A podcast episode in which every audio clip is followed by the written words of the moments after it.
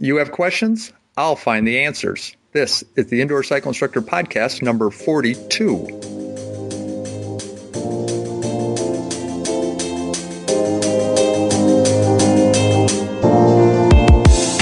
Hi, this is Amy, the Senior Group Fitness Instructor at the Indoor Cycle Instructor Podcast.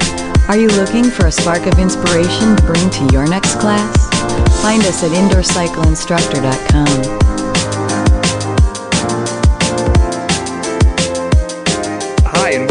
back. I'm John McGowan, your host, and I love getting emails from listeners like you. John at indoorcycleinstructor.com, or you can find us online at indoorcycleinstructor.com. In this episode, questions and answers with spinning master instructor Mark Tickner. But first, I need to remind everyone about our most remote listener contest. Now, if you're outside of North America, you can enter. I just need you to send a picture of you and your remote location the winner receives a set of Epic Rides courtesy of Epic Planet TV. Now, when I say remote, it's not necessarily distance. It's I'm looking for somebody who's maybe has that little studio somewhere in some remote island or you know who you are and I'm waiting for your picture. And now, through the wonders of the internet and Skype, master spinning instructor professional multisport endurance athlete and master coach with Training Bible UK, Mark Tickner joins us from Petworth, West Sussex in the United Kingdom. Mark, welcome to the Indoor Cycle Instructor Podcast. Hello, John, and uh, thank you for inviting me onto your podcast. First of all, tell us, kind of give us an idea where in the UK is West Sussex? Uh, West Sussex is well, if you know where London is, it's uh, something uh, somewhere between uh, London and the south coast. So if you go about 30 miles south of London and a little bit west, that's pretty much where we are. Describe the, the countryside. Ooh, describe the countryside. Well, it's, uh, I think, stereotypical postcard countryside images where we are. We're in the in the middle of nowhere, to be honest. Okay. Um, uh, but it's uh, beautiful green fields, lots of forests, and we're nestled right between the North and the South Downs, which is um, a range of hills which are uh, renowned for their beauty and outstanding natural um, uh, beauty. Uh, so it's a, a, a, fan- a, beautiful place of the countryside, to be honest. Oh, wonderful! And a great place to be out training, I imagine. It's fantastic for training, especially riding the bike with the, the hills and the and the valleys, and it's it's it's very very nice. Yes. Okay, now you had told me that you had an event today. Uh, tell us what was happening there. Um, it was just a, a, small local duathlon that we had. Um, I was just looking for an event before I did uh, before my main events of the year. So me and my girlfriend Michelle, who's also a master spinning instructor, we thought we'd just go and have a look online to see if there are any local events. And there just happened to be one at this uh, aerodrome, ten miles from my house, which I thought would be perfect for us. So we uh, we entered and uh, did the event this uh, this afternoon you were describing that or telling me that this is takes place entirely within a kind of a race car track. Uh, it does, yes. It's um, on an aerodrome, uh, which is featured in a very famous sort of TV program in the UK called Top Gear. It's the sort of the number one motoring magazine show, and it's very, very um, uh, famous in the UK. And uh, it's uh, it's on this aerodrome, and uh, the event was held around the aerodrome, and uh, we did a small little run, which was four and a half kilometers, followed by a 15 kilometer bike ride, and then another four and a half kilometer run. So it's very fast, very short, and very, very painful. no, I was just trying to think of the distance. So yeah, that would be a very uh, more of a sprint or a it's, sprinter sprint. Yes. Yeah, very sprinty. Uh, yeah, so it's uh, not something I'm not used to, to be honest, because I'm used to doing the Ironman event. So uh, yeah, it, it did hurt quite a lot. Quite a lot, yes. And were you successful? Uh, yes, I came first, which was quite a surprise, um, out of 200 people, and my girlfriend Michelle was second. Well, you'll have to congratulate her as well for us. Thank you. I, I presented um, a request to the people in my community, those people that are on my email list, and I thought, you know, it'd be interesting if, you know, they had questions for you rather than me sit here and have to come up with my own questions. And man, did they have questions. I think I had 30 responses and there was at least 100 questions total. And they were very well thought out. And it's almost like these were questions that had been in the back of these people's minds that, boy, if I just had a way to ask the question, well, That's what I'm trying to provide here with this podcast. So, and I've given you some of the questions. A couple of them came late, so you haven't gotten all of them. Uh, okay. I tried to kind of categorize them so that they're not completely random, and I put them in a into groups. Some what I would call general, just questions. Some foundation questions, meaning, you know, how do you create the foundation of your class and those components that go around it.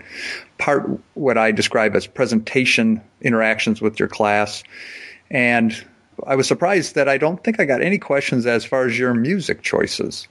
But then I also had a category of more training that goes to your role as a well tell us about uh, training bible uk what's your role there Training Bible Coaching is a, organ, uh, a company that was founded by Joe Friel. I'm sure uh, yourself and many of your listeners are familiar with Joe Friel.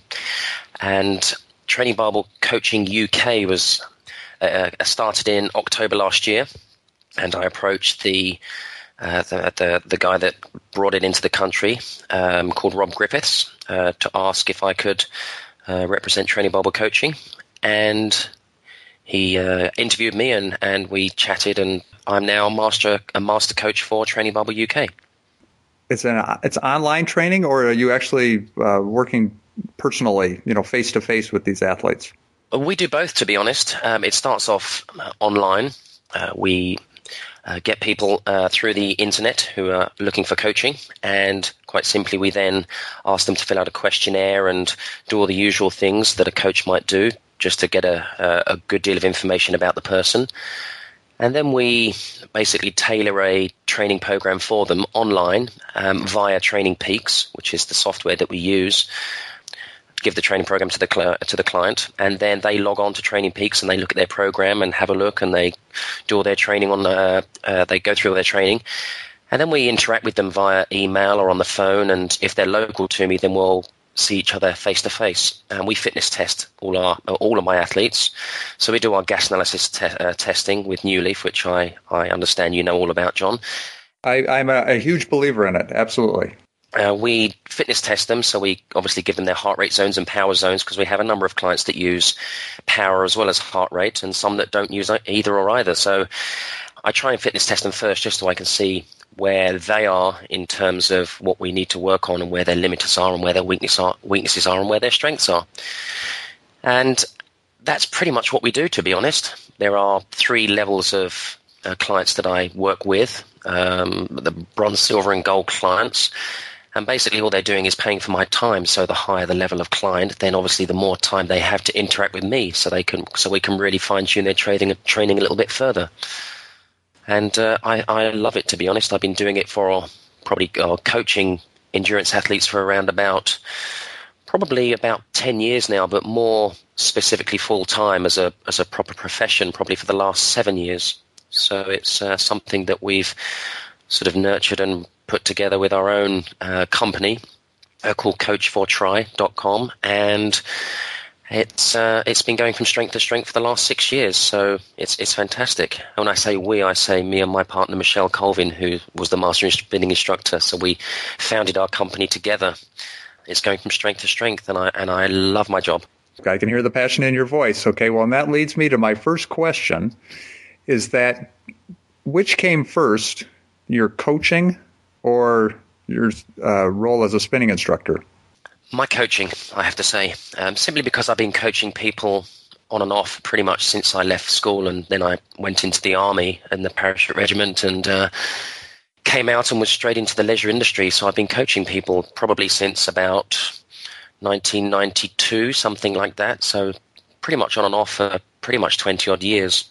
I started off as a swimming instructor, teaching little kids how to swim and enjoyed that immensely, and then went on to adults, and uh, that progressed into uh, teaching a triathlon club, which I'm a head coach of, uh, a local triathlon club where we are in the UK. And has 70 members, and I've been teaching them swimming for the past, I don't know, 12 years now, I think. Okay. So it's quite a while. And, so, it, so, it, so it predates even spinning. It does, yeah. I, I, started spinning probably around about 15 years ago. In fact, I don't know if I should say this to be honest. I actually started uh, indoor cycling with another indoor cycling program. Oh no, that's just, fine. We're we're com- we're completely non-denominational on this show. I I know you are, which is fantastic. Um, I started with the Pulse indoor cycling program, and I love that. I, and I did that just simply to to add another string to my bow as I was just working as a gym instructor and personal trainer and wanted something just a bit more dynamic, I suppose. And that led me towards spinning as I went to a big event and I saw a master spinning instructor there on stage and I thought, wow, what is this? You know, it's completely different to what I teach and uh, it just was just something a bit more involving and something that was just close to my heart. I think it was something that I was missing in my teaching that I, but I didn't know how to get it.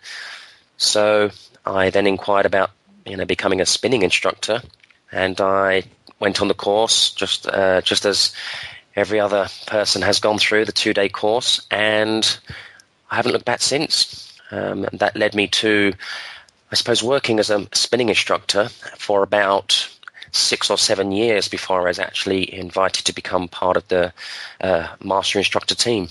And so I went on a five day master camp and uh, became a master spinning instructor. So that was probably one of the highlights of my year. Uh, my year? No, the highlights of my life, I think. Uh, meeting Johnny G. He's quite a dynamic individual, isn't he? He's a he's an awesome guy. He's uh, once you meet him, he's one of these guys that sort of you're fixated with him. He's uh, got these piercing blue eyes, and he's just one of these guys that you just can't stop um, sort of talking to, and and you, I don't know, he just has this presence about him. It's it's very difficult to describe, really, to be honest. I'm actually going to be meeting him next week at the FIBO event, the really big European fitness show next week in Germany. So I'm looking forward to meeting him again after about four years. But, but yeah, he's a he's a fantastic guy. Very passionate about spinning. Very passionate about cycling. Very passionate about life, to be honest. So uh, yeah, he's a bit of a mentor for me. I must admit. Oh, yes, for you and quite a few others. All right, and, and I forgot to add, uh, Kara Daly provided that question, and I've talked to Kara in the past, so I just want to make sure that uh, we didn't skip by her. Okay, then the, the next question I'm going to ask is as far as certification in the UK, uh, we we interviewed uh, Ryan Hogan in Australia, and he explained a very comprehensive training program for group fitness instructors. And we're and, and the question from Joe is, you know, is there a similar comprehensive training, or is it a little more relaxed like it is here in the United States? Um, I think we go through a different style of spinning orientation clinic to you guys in the in the states. Uh, I, I, believe you have a one day course which is very long and very ex- uh, very intensive, uh, about twelve hours long, or it may even be, I think it's ten or twelve hours long in one day. But we have a two day clinic uh, in the United Kingdom simply because we feel I think we wanted to extended over two days, but also to keep it in line and in keeping with getting the required hours in a training course to come under the UK guidelines for what we call REPS, the Register of Exercise Fitness Professionals in the UK. They have a stipulation that every course that, ha- is, that is recognised has to be at least 16 hours long. So the only way we could do that in the UK is to break it down into two days. Um, so that's what we have in the United Kingdom the two day clinic itself is very intensive, um, and once they uh, finish the course and pass the course, they then get their basic certificate of completion of the course. It's not their full certification, but they have then six months to a year to actually go through their training program, or, or and they have their training to actually go through, and uh, they have their manual which they use, and in that time they're required to learn the manual back to front, uh, and they learn it in three phases, and part of their program, part of their training is actually to uh, teach classes to get experience and to get some knowledge and uh, to, you know, get used to putting profiles together and using different music and, you know, getting um, sort of passionate about the program. To be honest, uh, it then once they get through that six to one year period, they can then go online and uh, do the spinning exam.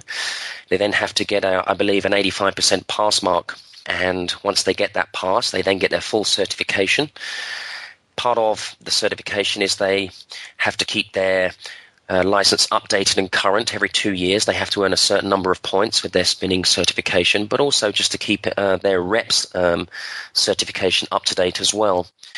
So they then do continuing education courses, and there are many, which are fantastic continuing education courses. And they can do um, online courses and also uh, go to spinning events and fantastic one day tours that we do in the UK as well. There they can uh, obviously meet the master instructor and learn from the master instructors and ask many questions and and basically get a bit more passionate about the program. I think it's important that instructors do actually go to these events because it's. I think you learn so much more from from a, uh, an event. To be honest, it, it's, it's, something I don't know. It's something different about it. You can see how a master instructor teaches and the words and the terminology that they use and the music that they play and you don't necessarily have to ride and but you you can you take notes and I think you learn more from an event than you actually do just going on a one day course to be honest. Oh, I would agree completely. Although here in here in America, we tend to be we want everything very quickly and right now. Yes, so. I mean, we just had a, a three day event in Blackpool, which is our biggest event in the UK. It's three days of sort of five or six uh, hour rides through the day, but each day has also mixed in with it some um, lectures and some workshops and not necessarily about spinning itself, but maybe about teaching techniques and about physiology, uh, physiology and anatomy and and all sorts of things and professional cycling and strength training on the bike and strength training off the bike and all sorts of things like this. And uh, it was amazing. Uh, had just over 100 bikes. Um, it was the International Fitness Showcase in Blackpool. It's the event that all the master instructors look forward to because we meet, you know, over 100 instructors and uh, it's just a t- it's just a place that we can let our hair down and have some fun and uh, give back to our students that we've uh, been working with all year. To be uh, to be honest, so it's uh, we just did that and uh, it's very very tiring, but it was something that we look forward to every year. Okay, now Letitia Barnes asked, describe the worst spinning class you ever attended, and then describe the best class. Oh, the worst spinning class I've ever attended, not actually yeah. teaching, but attended. Ooh. Right. I, I guess if you have a specific memory of one, I think I, I have this memory of, of going into London and participating in a class with an instructor or so-called spinning instructor. I think they were playing some pretty fancy music, but it was the same monotonous music all the way through. There was no change in rhythm or beat or anything like that. It was the same dancey type of music, so it had this monotonous, you know, bass beat going in the background, which was quite well off-putting for me, to be honest. Mm-hmm. And then the instructor started doing crazy things like spinning really fast with their legs going at, a, I don't know, 130, 140, 150 revolutions per minute, wildly out of control, bouncing in the saddle, whooping and hollering and yee-hawing and things like that, which is great, you know, but, you know, I, I'm not really a cowboy-loving, knee-slapping type of person, so I don't like to whoop and holler, to be honest. So that was very off-putting and then we go, and then we'd go through some really crazy things like you know so-called sprints where we would just sprint as fast as we can, and everybody in the class was bouncing wildly in the saddle, and there was only about two or three of us that were sort of knew what we were doing, looking each, looking at each other sort of with sort of puzzled faces, but. Uh, it wasn't really the best sort of class that I've been to, that's for sure. And I'm not really one to actually go after the class and say, "Hey, I'm a master spinning spinning instructor. Have you tried doing it this way?" You know, it's not really my sort of thing. But mm-hmm. I'm certainly give con- uh, you know constructive um, feedback, that's for sure. But uh, yeah, this this person certainly needed a lot of continuing education, that's for sure. okay, now the best class you've ever taken? Oh, that's difficult. There's so many classes classes that I've participated in. Uh, well, can you can you describe what what the type of class that's most appealing to you? Yeah, um, I think some. I got uh, introduced to spinning by a, by a master instructor or uh, he's no longer with the spinning program, but a guy called Matthew Griffiths, and he was just so inspiring to me. He would play this really cool sort of music that I haven't really played or listened to before, and it was sort of this sort of dancey, jazzy type of music with trumpets and saxophones and drums and really cool music that that just sort of opened my ears to something new, which was really fantastic, and that's really what started it all. This this, uh, but but. Uh, Matthew Griffiths was this sort of very quiet instructor, didn't really say too many words and wasn't very aggressive, but was actually quite laid back and calm. And but the words that he did say were were very positive, you know, very calming and very inspiring, to be honest.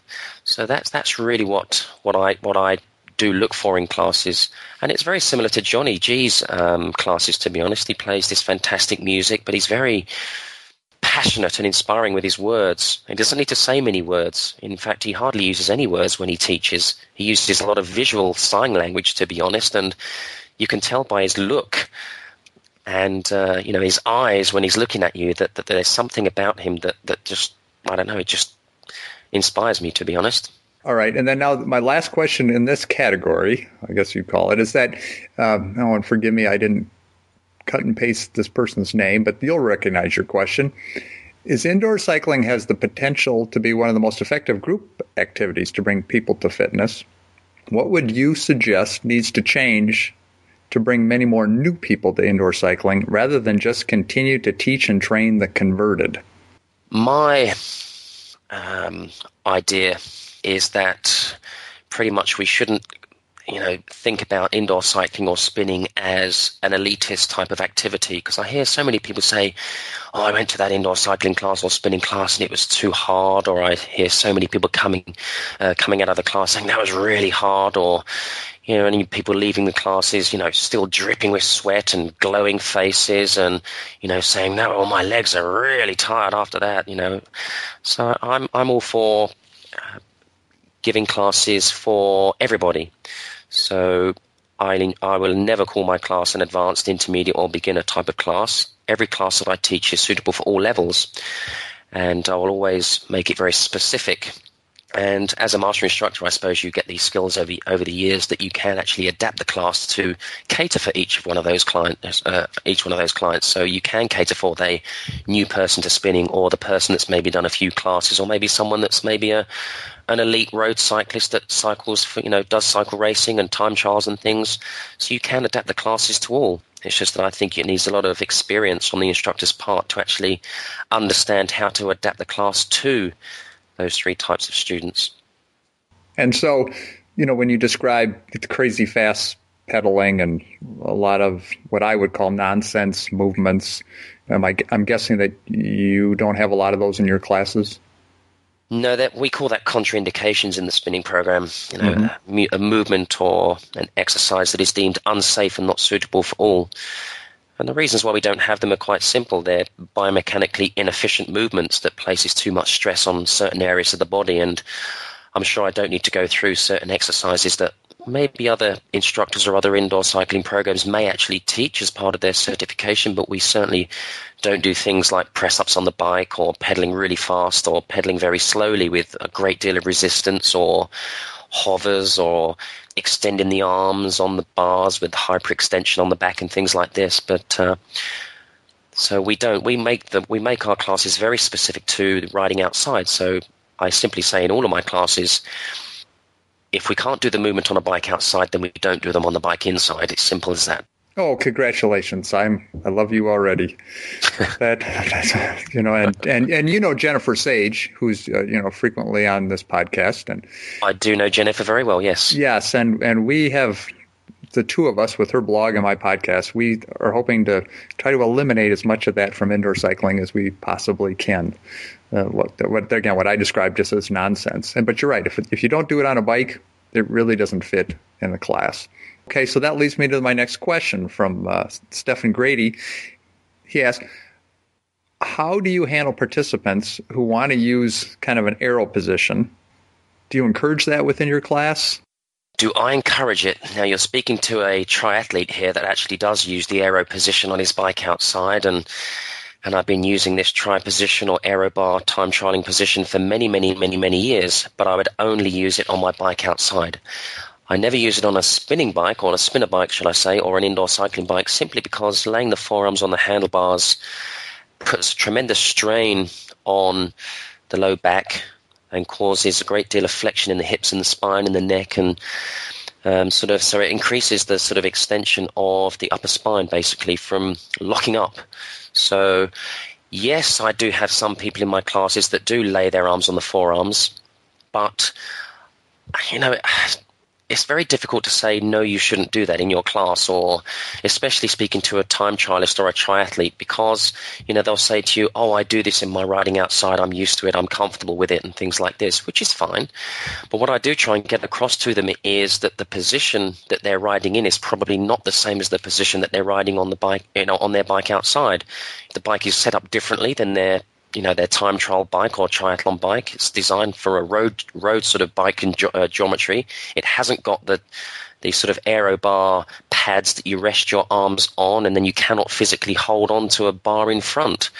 So you're going to put a tremendous strain on the shoulders. So what I like to say is, if you wish to keep using that ineffective movement, then please feel free to go ahead. But you're, you're, you're pretty much, yeah, you're pretty much uh, going to be teaching yourself to do something ineffectively.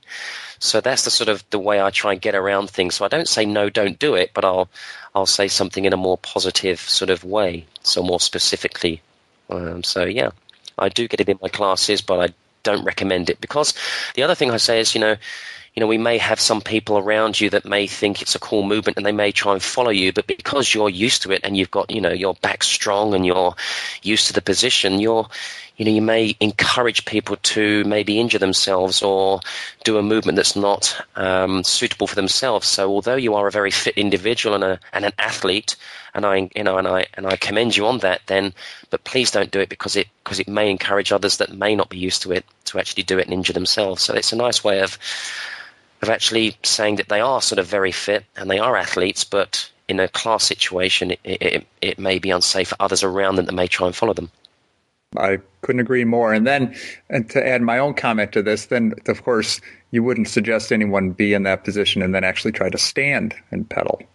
Ooh, I've never come across that to be honest, so I can't comment. oh my gosh, I see this in my class, and and I see instructors teaching it. You know, where they're got their you know again forearms on the handlebars, and then they're standing, and I'm thinking, no, wait a minute. You would never oh. do that on a triathlon in climbing, I should say. You know that you you can't do that on a, on a you know in in the you know down in your aero position. You, you can't steer the bike, and so why you would ever do that? And it looks horrible, and yet I see people do it all the time. So that that's just crazy. I, I can't really say why people would do that. That's just crazy. Hopefully that the someone hasn't taught them how to do that from an instructor's point of view. Because if they did, my God, that's crazy. Claire asks a question as far as you know, from as a road cyclist, do you see any contraindications within the spinning program as how it's structured? Is there something in the spinning program that conflicts with road cycling? I suppose the one that stands out is hand position number one, where we have our hands pretty much clasped uh, together and gently and placed on our bars in front when we ride the flat road.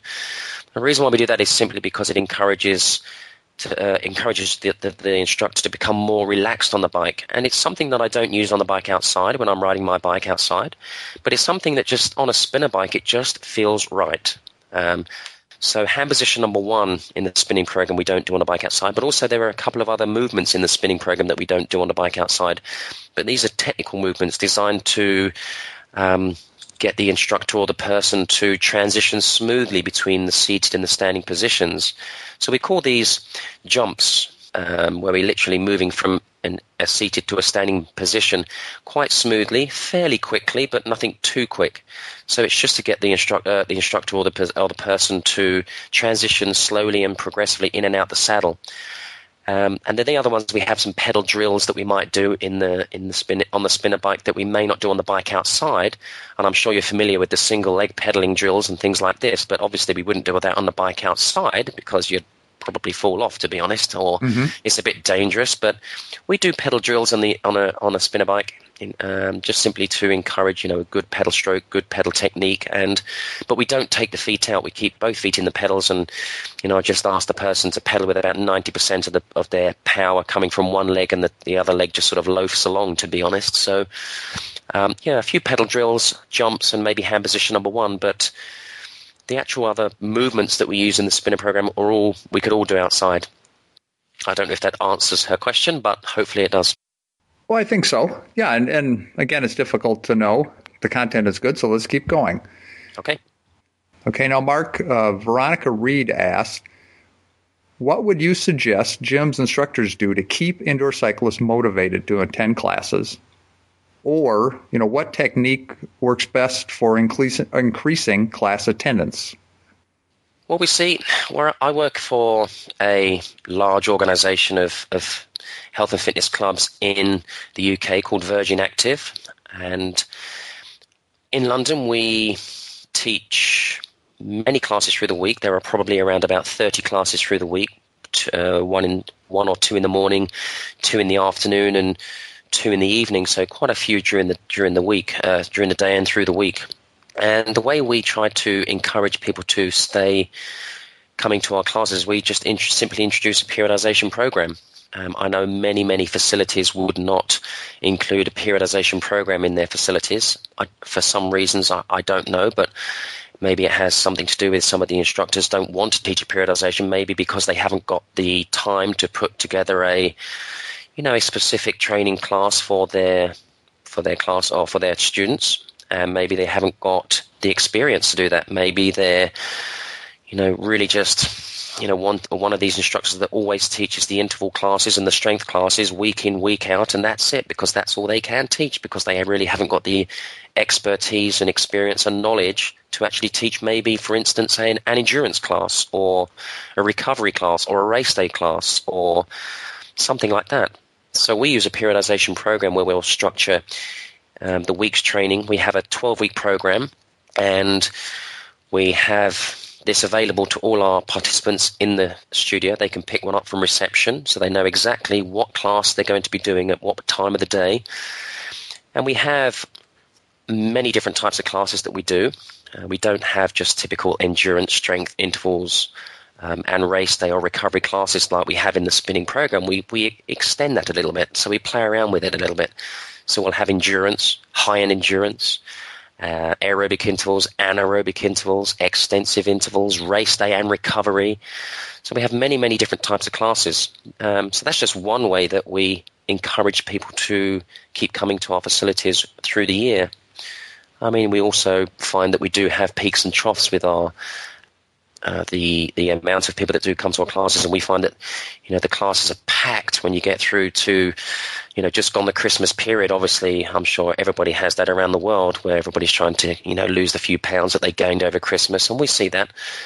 But then it seems to tail away down as the spring comes in, as we see now when the when the sun's you know uh, sun's going down later on in the evening, and most people are outside in the spring you know, in the spring sun and getting on their bikes outside. So to try and get those people back into the studio, it's it's it's it can be challenging, but there are ways you can do that. Um, I used to work for another facility at a at a very famous school, and we used to uh, simply put together a a program, a, a, periodized program again, but at the end of this eight week program, we would have a race day, but we would actually make it a bit more specific. And we'd do a ride very similar to uh, what Jennifer does, and we do an outdoors ride or a specific mountain ride or something like that with um, a DVD project, uh, projected onto the back, and we'd set up the, the, the, class in a specific way and make it a bit more of a, a special event. So it's something that the, the, the, participants have to uh, uh, can book onto, but the only way they can book onto it was that they had to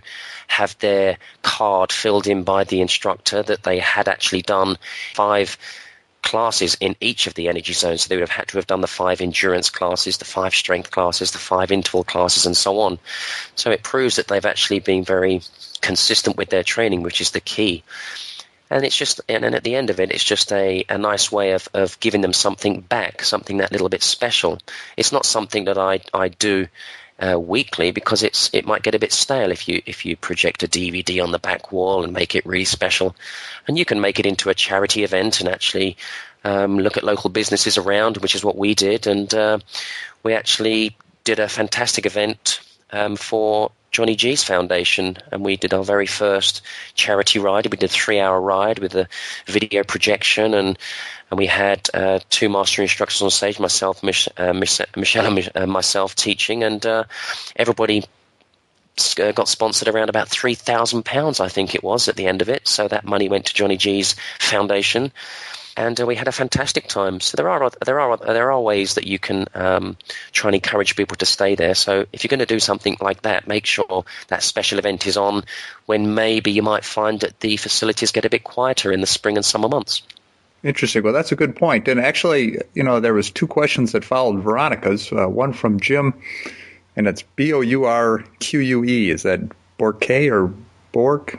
Or whoever, Jim, you know how to pronounce your name, and then Gretchen, and you know they ask the same kind of question: is you know how do you evoke creativity or diversity? You know, keeping them motivated. And and some previous podcasts, you know, we've had this discussion where it, it, you can't have everything based on just one class. It's it, like you just described. You know, you lay it out within an eight week, twelve week program, get people to sign in or to to buy in on the on the concept of the period period. You say it periodization. There you go. And uh, and and then you know again, and but I love the idea of having some kind of a event at the end of it, so that they have to they have to train for and then participate in. And uh, those kind, of, we have a lot of those classes as well. That yeah, and everybody just gets all excited. You bring in some treats, and and away yeah. you go. Yeah, it's, it's something to look forward to. Why not? They've worked hard. They've been with you. They've showed commitment to you as an instructor. So why not give a little bit something back? You know. Um, so why not? I think it's a fantastic idea. Okay, now my interview with Mark ended up going quite long, so I broke it up into two episodes. Uh, part two will be coming very shortly. And as an added bonus, Mark's partner, Michelle Colvin, uh, who was actually sitting next to Mark uh, while we were recording his interview, she jumps on the mic and we spend another half hour talking about a number of other things that I think you'll be interested in. Now, a couple questions. First, do you like this format? Is it something that you're interested in uh, for future podcast episodes? And if so, you know, drop me a line, let me know. Also, if you're wondering, okay, I do like this, how is it that I get to be able to submit questions? And that's a privilege reserved to those in our community. And it's very easy to join and it's free. Just visit indoorcycleinstructor.com and on the right side, you can just fill out uh, your name and email address. And then when I have advance notice of another guest, I send out an email and everybody gets to submit questions. So until next time, thanks for listening.